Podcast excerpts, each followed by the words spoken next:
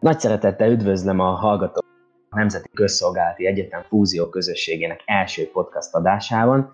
Én Úr Viktor Roland vagyok a NK Fúzió Közösség alelnöke. Podcast adásunkban szó lesz Kárpátaljáról, járvány, karanténhelyzetről, mindennapokról. Vendégem Dobsa István, a Kárpátaljai Magyar Kulturális Szövetség ifjúsági szervezetének elnöke, Tiszakeresztúra és Karácsfalva települése polgármestere. Szervusz István! Szervusz, köszöntök én is mindenkit! A járvány európai kezdetekor a kárpátaljai magyarságot egy másik katasztrófa is sújtotta, ugyanis az ukrán elnök aláírta a kisebbségi nyelvhasználatot korlátozó oktatási törvényt. Ha megkérhetlek, elmondott pár szóban, hogy mit is mond ki valójában ez az új törvény? Igen, természetesen, viszont pár szó erre nem is lesz elég, muszáj, egy picit bővebben beszéljük át ezt a kérdést. Azt látom, hogy nem volt ez váratlan, hiszen a legfelsőbb tanács január 16-án erősítette be ezt a törvénytervezetet, és ami szerintem nagyon szomorú, hogy igen nagy többséggel fogadták el ezt a honatják, hogyha emlékeim nem csalnak, akkor 327 honatja voksolt igennel.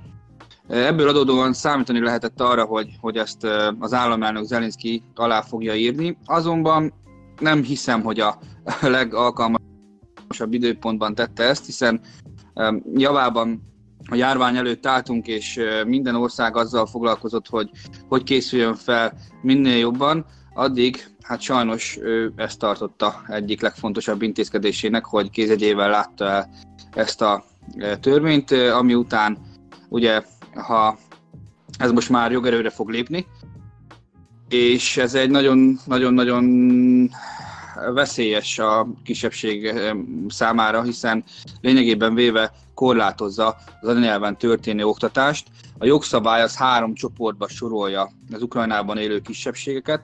Az első az úgynevezett őshonos népek csoportja, amelybe olyan nemzetiségek tartoznak, amelyeknek nincs saját államuk, tehát a krimi tatárok tartoznak ide. Nekik a törvény biztosítja az anyanyelvi oktatást az ukrán nyelv tanulása mellett, egészen az érettségig. Van a második csoport, az az Európai Unió valamely tagállamának nyelvét beszélő kisebbségek kerültek ebbe a csoportba, tehát ide tartoznak a, ide tartozunk mi is, a magyar közösség. Itt a törvény szerint az ötödik osztályig lehet anyanyelven tanulni, aztán pedig ötödik osztálytól az éves óraszámok legkevesebb 20%-ánál viszont már államnyelven, azaz ukrán nyelven kell, hogy folyjon az oktatás, és ezt folyamatosan emelik, mire a kis diák elér a köz, középiskoláig érettségig, addig már legalább 60%-ban a tantárgyakat államnyelven ukránul kell oktatni. És van a harmadik csoport, a, akik orosz nyelven beszélnek, tehát az orosz kisebbség, Nekik van a legnehezebb helyzetük, számukra az ötödik osztályig szintén biztosított az anyanyelven történő oktatás, azonban az ötödik osztályban és attól felfelé legalább a tanórák 80%-ában át kell térni az ukrán nyelvű oktatásra.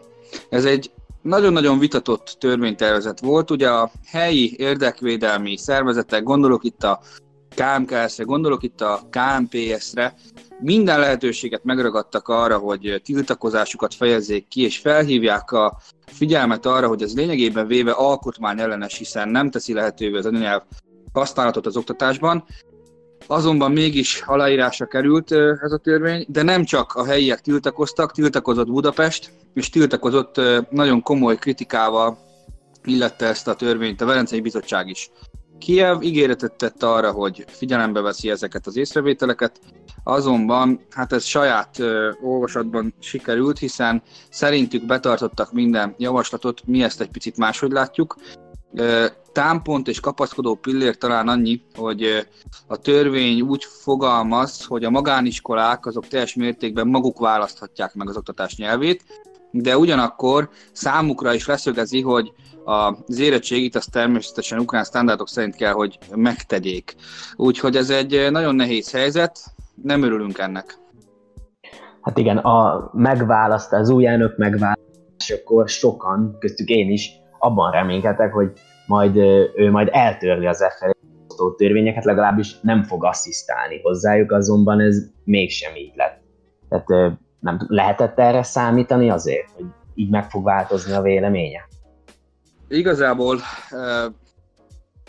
mi is reménnyel vártuk az új elnöknek a munkáját, hiszen a zöld szín az épp a remény színe, hát sajnos nem jött be, és ugyanazzal a hozzáállással kezdte meg a munkát a nemzetiségek terén, mint az elődje Poroshenko, hiszen ezeket az intézkedéseket még ő irányozta, és hát sajnos Zelinski tovább viszi. Reméltünk, de ahogy az előbb is említettem, sajnos ezek a remények nem jöttek be. A koronavírus okozta járványal kapcsolatban térve, mik azok a konkrét intézkedéseket, amelyeket Ukrajna bevezetett a védekezés érdekében? Igen, hát az országot sem kíméli a koronavírus. Nagyon jelentős a járványhelyzet Ukrajnában is. A megbetegedések száma azok már 8000 fölött vannak országban, Kárpátalján is sajnos több mint 250 a hivatalosan regisztrált fertőzöttek száma. Éppen ezért az ukrán kormány nagyon komoly intézkedéseket hozott a járvány lassításának érdekében. Április 6-ától kezdődően például tilos maszk viselése nélkül közterületen tartózkodni, két főnél nagyobb csoportokban közlekedni, nem tartózkodhatnak közterületeken a 14. életévüket be nem töltött személyek, és mindenkinél kötelező, hogy ott legyen valamilyen személyazonosságot igazoló okirat, de nem látogathatóak a sportpályák és a játszóterek sem. Én úgy gondolom, hogy ezek azért komoly intézkedések, viszont én ezeket bölcslépésnek ítélem. lát, kötelező maszkviselet, teljes kiárási tilalom húsvétre, ugye láthattuk. Igen. Ezek azért eléggé szigorú intézkedések, amilyeneket például Magyarországon nem tapasztalhattak az emberek. Személy szerint nekem, és szerintem nem csak én vagyok így ezzel, úgy tűnik, vagy úgy tűnt, mikor ezeket bevezették, mintha azért lenne szükség az ilyen szigorításokra, mert ha ne adj Isten Ukrajnában ennél is nagyobb méreteket öltene a járvány, akkor az ország egészségügyi kapacitása nem bírná azt el. Te mit gondolsz erről? Állhat ez a háttérben? Úgy gondolom, hogy igen. Tehát ö, ismerve az Ukrajnában uralkodó egészségügyi rendszer állapotát, és látva azt, hogy fejlett nyugat-európai országok sokkal fejlettebb egészségügyi rendszerét is mennyire megterheli ez a járvány. Úgy gondolom, hogy ez volt a bölcs lépés, hogy megpróbálták a tömeges megbetegedéseket elkerülni, ehhez hasonló intézkedésekkel, mint amiről az előbb is beszéltünk. Eddig úgy tűnik, hogy ennek van sikere, hiszen azért sok a nagy számban van megbetegedés az országban, viszont valamelyest mérséklődik ez, és nem robbant tömegesen, úgyhogy én bízom benne, hogy nem is kerül erre sor. És az emberek között mit lehet tapasztalni azért összességében igyekeznek betartani a szabályozást? Milyen volt a húsvét? Ez egy szerintem nagyon Igen. kényes Igen. kérdés. Igen, tehát ki kell mondani, hogy azért hosszú távon bizony megterhelőek tudnak lenni ezek az intézkedések, ezért mi is az ifjúsági szervezettel kihasználva az online felületeket olyan akciókban gondolkodunk, amivel egyrészt mosolyt tudunk csalni az emberek arcára ezekben a nehéz időkben is, másrészt az összefogás fontosságát tudjuk hangsúlyozni. Kerestük például Kárpátalja legkreatívabb szájmaszkját, érdekes és valóban kreatív pályamunkák érkeztek be, illetve a napokban zártuk az egyetlen magyar sincsidőrű Kárpátalján felhívásunk, amelynek keretein belül videókat, rövid videókat vártunk, ahol a helyiek eléneklik az összetartozás szimbolikus himnuszát, az ismerős arcoktól a nélkület című zeneszámot, a beérkezett videókból pedig egy nagyobb videomontást készítünk, így sok más régió után Kárpáta is elkészíti a nélkület projektjét. Milyen volt a húsvét? Visszatérve a, a kérdésre, többnyire távlocsolkodtunk, ugyanis hogy az előbb is említetted, a Kárpátai megyei közigazgatás az ünnep hétvégére hát teljes kijár, kijárási tilalmat ajánlott, és ezt az emberek komolyan is vették, Ugyanezt, ugyanezt tette a közigazgatás az ortodox húsvétra is, tehát ez fontos, mert azért itt az elején voltak olyan hangulatkeltések, hogy na mert ez most csak a szintén a magyar közösséget támadják így. Nem, ez nem így volt. Ez egy óvintézkedés úgy tűnik, ami hát szerintem eredménnyel zárult, és az embereket arra kérték, hogy most hát ne, ne, ne vendégeskedjenek, mindenki maradjon otthon, és ezzel is csökkentsük a vírus terjedését. Az elején nem volt az így, nem vették komolyan az emberek ezeket az intézkedéseket, gondolok itt még április elejére. Sokan kint voltak a parkokban, pihentek, söröztek együtt, ugye sokan jöttek haza az ünnepekre, régen nem látták egymást, aztán vigan sétáltak, beszélgettek. Én azt láttam, hogy nem értik meg a, az emberek ennek a, a veszélyét.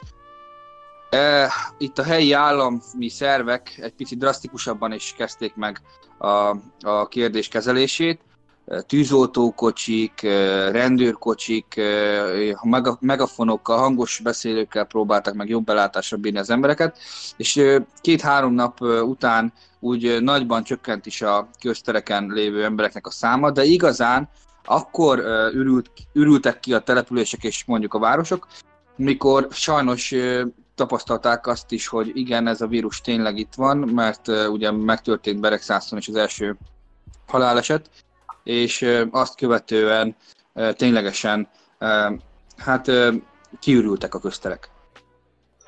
Hát igen, a kárpátai emberben azért meg, megvan az az olyan gondolkodás, hogy á, velünk ez úgysem történhet meg. Igen, Messze vagyunk miattól. Láthattuk azonban, hogy Magyarország különböző védekező eszközöket küldött Kárpátaljának. Rendben megérkeztek az eszközök, illetve ha igen, akkor mi lett a további sorsuk? Igen, úgy gondolom, hogy ez egy igazán nemes gesztus volt a magyar kormány részéről, és újra bizonyítani tudta, hogy Magyarország a baráti és partneri viszonyban érdekelt.